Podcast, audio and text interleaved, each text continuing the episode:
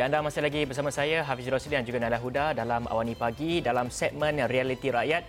Dan kali ini kita nak menjengah ah, di satu kawasan berdekatan dengan ah, Bentong di Pahang iaitu Don Ketari dan di mana kita akan ah, menghubungi YB Yang Syafura Osman ataupun kita panggil sebagai YB Rara untuk tanyakan dari segi mungkin ada isu-isu yang ingin dibangkitkan mungkin ada isu-isu yang mencari penyelesaian di Don Ketari itu sendiri Assalamualaikum, selamat pagi YB. YB, kita nak tanya apa agaknya isu utama yang dihadapi di Ketari pada ketika uh, Perintah Kawalan Pergerakan ini?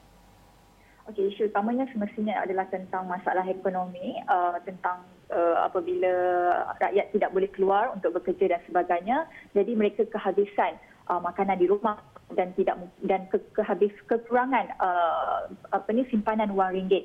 Ini kerana di Dun Ketari uh, ram, ramai uh, masyarakat Islami yang bekerja sebagai peladang, pekebun uh, di sektor pelancongan dan sebagainya.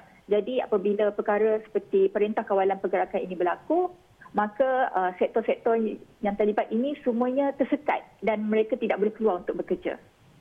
Ya, YB Rara, kita lihat ya sebelum ini laporan mengenai petani yang ada kesukaran untuk menyampaikan ataupun uh, isu logistik untuk menyalurkan uh, bekalan makanan itu kepada uh, pasaran. Jadi melihat kepada isu logistik ini, apa agaknya bantuan yang diperlukan oleh uh, golongan petani, petani di sana uh, dan juga bukan saja melihat kepada jangka masa pendek dalam tempoh PKP tapi dalam jangka masa mungkin dalam enam bulan ini um, apa jenis bantuan yang lebih struktural yang mereka perlukan?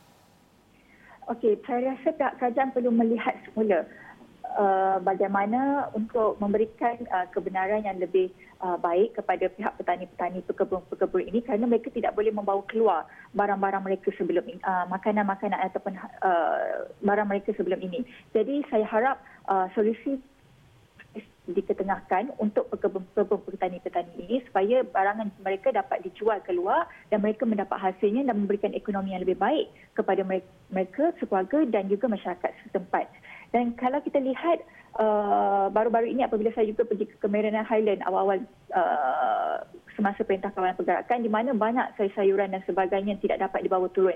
Jadi ini adalah masalah yang berlaku apabila uh, berlaku salah faham dan sebagainya dan saya harap perkara ini dapat diselesaikan dengan segera dan bantuan diberikan terus kepada petani-petani kerana uh, ada di antara mereka yang seperti yang uh, uh, menoreh getah mereka tidak dapat keluar dan sebagainya. Jadi uh, bagaimana cara ini dapat diselesaikan supaya dapat membantu mereka supaya mereka dapat menoreh getah dan dapat menjual hasil mereka seterusnya membantu ekonomi untuk keluarga mereka dan juga negara juga. Dan uh, saya berharap uh, kita daripada pihak kerajaan, pihak swasta dan semua agensi dapat membantu satu sama lain untuk memastikan bukan setakat pekebun-pekebun, petani tetapi dari pelbagai sektor yang ada di, di, di tempat tersebut.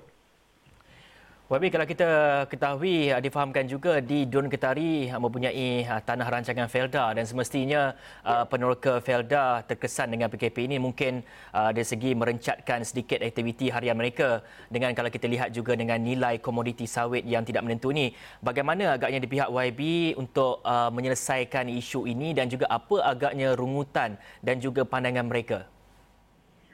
Uh, harga sawit memang semestinya antara urutan utama yang yang, yang disering di, di, dicakapkan oleh uh, penduduk di Selda.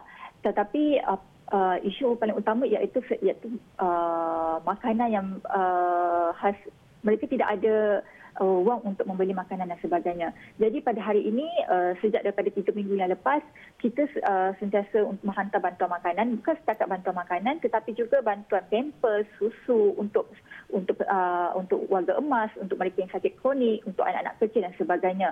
Ini kerana mereka memang bergantung kepada harga sawit dan jika harga sawit ini tidak uh, tidak cantik harganya maka ia akan ia akan uh, melibatkan kepada keluarga mereka sendiri. Dan saya berharap juga uh, seperti penoreh getah uh, uh, harga sawit dan sebagainya saya berharap uh, kerajaan dapat memikirkan sesuatu perkara yang baik kerana mungkin ya kita faham pada hari ini ekonomi dunia tidak baik dan ia melibatkan juga pada ekonomi negara kita tetapi kita perlu uh, memikirkan cara bagaimana untuk membantu mereka semua ini saya yakin uh, dan saya berharap kerajaan hari ini tidak kedekut untuk mengeluarkan uh, uh, belanja untuk membantu mereka ini semua. Kerana saya faham pada ketika ini semua orang memerlukan duit semua orang memerlukan uh, untuk berbelanja untuk keluarga mereka. Lagi-lagi apabila perintah kawalan pergerakan ini. Dan saya faham pada ketika ini uh, walau ada setengah mereka yang tidak mendapat pun bantuan prihatin ini. Kerana mungkin ada masalah-masalah sistem dan sebagainya. Dan uh, bagi mereka yang tidak dapat contohnya seperti uh, penduduk-penduduk Felda kebanyakan daripada mereka ada yang tidak dapat bantuan uh, prihatin ini. Kerana mereka uh, dalam kategori yang tidak layak kerana pendapatan daripada sawit tersebut. Tapi kalau kita lihat dari segi uh, keluarga yang begitu ramai, isi rumah yang begitu ramai, kadang-kadang ia tidak mendapat menampung uh, belanjawan daripada ha-, hasil sawit tersebut. Jadi kita kena tengok semula apa yang boleh kita buat dari segi bantuan ini uh, untuk memastikan semua mereka ini dapat menerima dengan sama rata supaya tidak ada yang tertinggal, tidak ada yang terlepas pandang.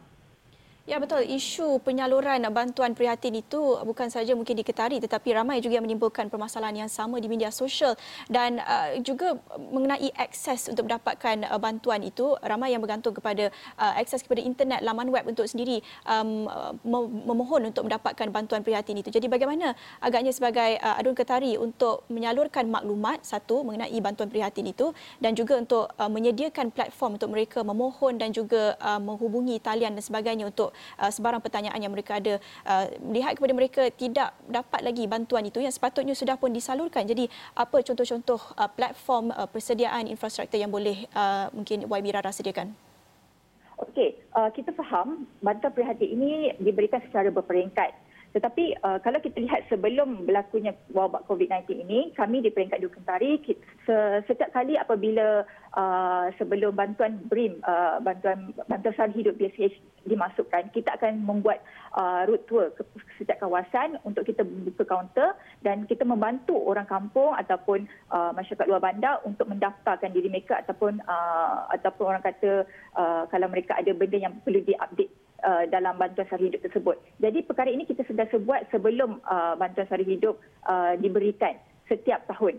Dan uh, saya dan saya yakin uh, kepada mereka yang sudah mengupdate mereka akan mendapat bantuan tetapi bagaimana mereka yang ada setengah kes seperti mereka yang mereka mendaftar SSM tetapi dah mereka dah lama tak berniaga ataupun mereka mendaftar mendaftar SSM tapi mereka adalah peniaga nasi lemak dan seterusnya dia tidak layak kerana uh, sudah mendaftar SSM dan sebagainya. Dan ini adalah masalah-masalah yang sering berlaku apabila kita jumpa apabila kita buka kaunter uh, bergerak seperti ini. Dan uh, pada hari ini bila ada uh, ada kawalan pergerakan seperti ini, kita dah tak boleh keluar sewenang-wenangnya untuk berjumpa dengan masyarakat di luar uh, kerana kita perlu uh, ada ada penjarakan, kita perlu jaga diri dan sebagainya. Jadi uh, saya menggunakan uh, uh, sosial media di Facebook, di, di Instagram, di Twitter untuk untuk menyampaikan maklumat-maklumat terkini kepada penduduk Ketari kerana saya yakin pada hari ini uh, semua orang mempunyai handphone dan semua orang dap, uh, dapat melihat uh, update-update terbaru daripada uh, bantuan daripada kerajaan hari ini. Jadi saya menggunakan sosial media ini untuk menyampaikan maklumat-maklumat kepada masyarakat di luar sana. Mungkin ada setengah ibu bapa, orang-orang tua yang tidak tahu pun tentang isu uh, tentang uh, media sosial ini dan saya berharap anak-anak mereka dapat menyampaikan kepada mereka kerana uh, saya saya sangat uh, pasti pada musim kawat penggerakan ini semua orang amat memerlukan bantuan dan kita seperti awal tak mahu ada orang yang terlepas bantuan.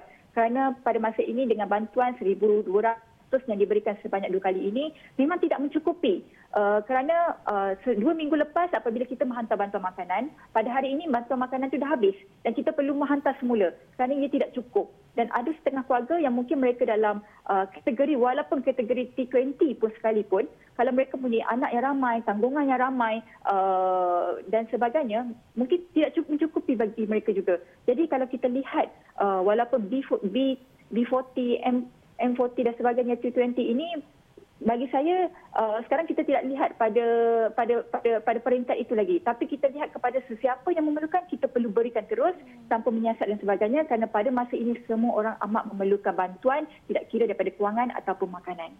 YB, selain daripada sektor pertanian peladangan di uh, Don Getari itu, kita dapat saksikan juga uh, di Don Getari terdapatnya tempat-tempat yang menarik seperti Janda Baik yang sudah semestinya menjadi uh, mereka yang berada di Lembah Kelang ni kalau setiap minggu tu ataupun hujung minggu akan pergi ke sana untuk uh, berkempen ataupun untuk menjalani aktiviti-aktiviti di luar sana, berbasikal dan sebagainya. Dan kalau kita nak lihat uh, bagaimana agaknya model dari segi aktiviti pelancongan di sana sudah semestinya yang terjejas dan kalau kita dapat saksikan perbankan rakyat untuk pelancongan turun sebanyak 86% dalam tempoh PKP ini itu adalah menurut Jabatan Perangkaan. Apa langkah uh, untuk memelihara usahawan dan juga perniagaan dalam sektor uh, pelancongan ini YB? Baik, ya, saya memang amat setuju apabila sektor pelancongan sangat terkesan. Lagi-lagi apabila Dum Ketari ini, dia adalah kawasan pelancongan. Dia ada Gajah Baik, Bukit Tinggi, uh, Genting Highlands, uh, kawasan air kolam air panas dan sebagainya. Dan apabila berlakunya Perintah Kawalan Pergerakan ini, memang ia memberi kesan yang sangat besar kepada penduduk Gajah Baik khususnya apabila uh, chalet-chalet semuanya terpaksa tutup dan sebagainya dan tidak ada orang datang.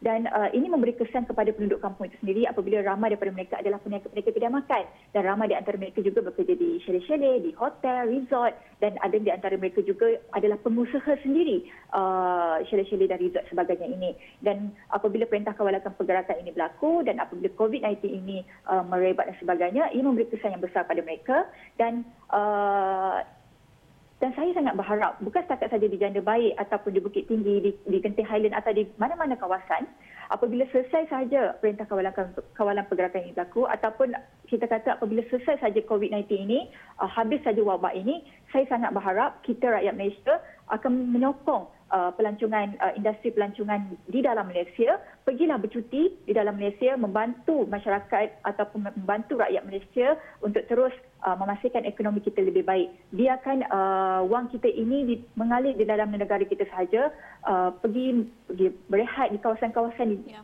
Uh, di dalam Malaysia ini kerana saya yakin negara kita ini mempunyai banyak tempat pelancongan yang baik dan ya. saya sangat berharap pembangunan ekonomi setempat dan juga uh, perlu diberikan perhatian sepenuhnya untuk membantu mereka-mereka ini pengusaha-pengusaha kecil ini resort-resort kecil ini uh, chalet-chalet ini uh, di mana mereka ini pengusaha-pengusaha kecil yang memerlukan perhatian daripada pihak kerajaan sama ada di negeri ya. ataupun pusat selepas wabak ini berakhir kerana uh, apa kerana seperti yang saya cakap tadi apabila wabak ini berlaku memang ia memberi kesan yang sangat mendalam kepada semua pihak lagi-lagi sektor pelancongan dan Dun Ketari bergantung kepada sektor pelancongan ini lagi-lagi hmm. kalau kita lihat Genting Highland adalah antara penyumbang besar kepada ya. negeri Pahang khususnya dan saya yakin uh, dan saya berharap ya. apabila wabak ini berakhir kita semua akan dapat membantu kembali hmm. uh, membaik pulih ekonomi negara kita ya. dengan bercuti di dalam Malaysia. Baik besar harapan daripada Adun Ketari YB yang uh, Syafura Osman